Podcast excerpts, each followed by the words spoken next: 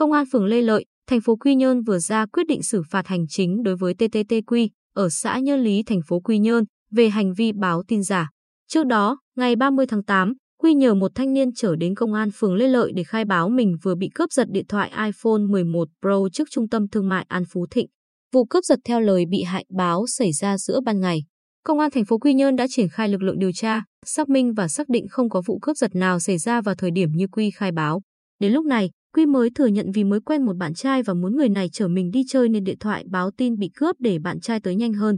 Và khi nghe tin Quy bị cướp, anh TVT đã nhanh chóng chở Quy đến công an phường Lê Lợi trình báo, và Quy cũng im lặng đến công an phường mà không chịu nói ra sự thật.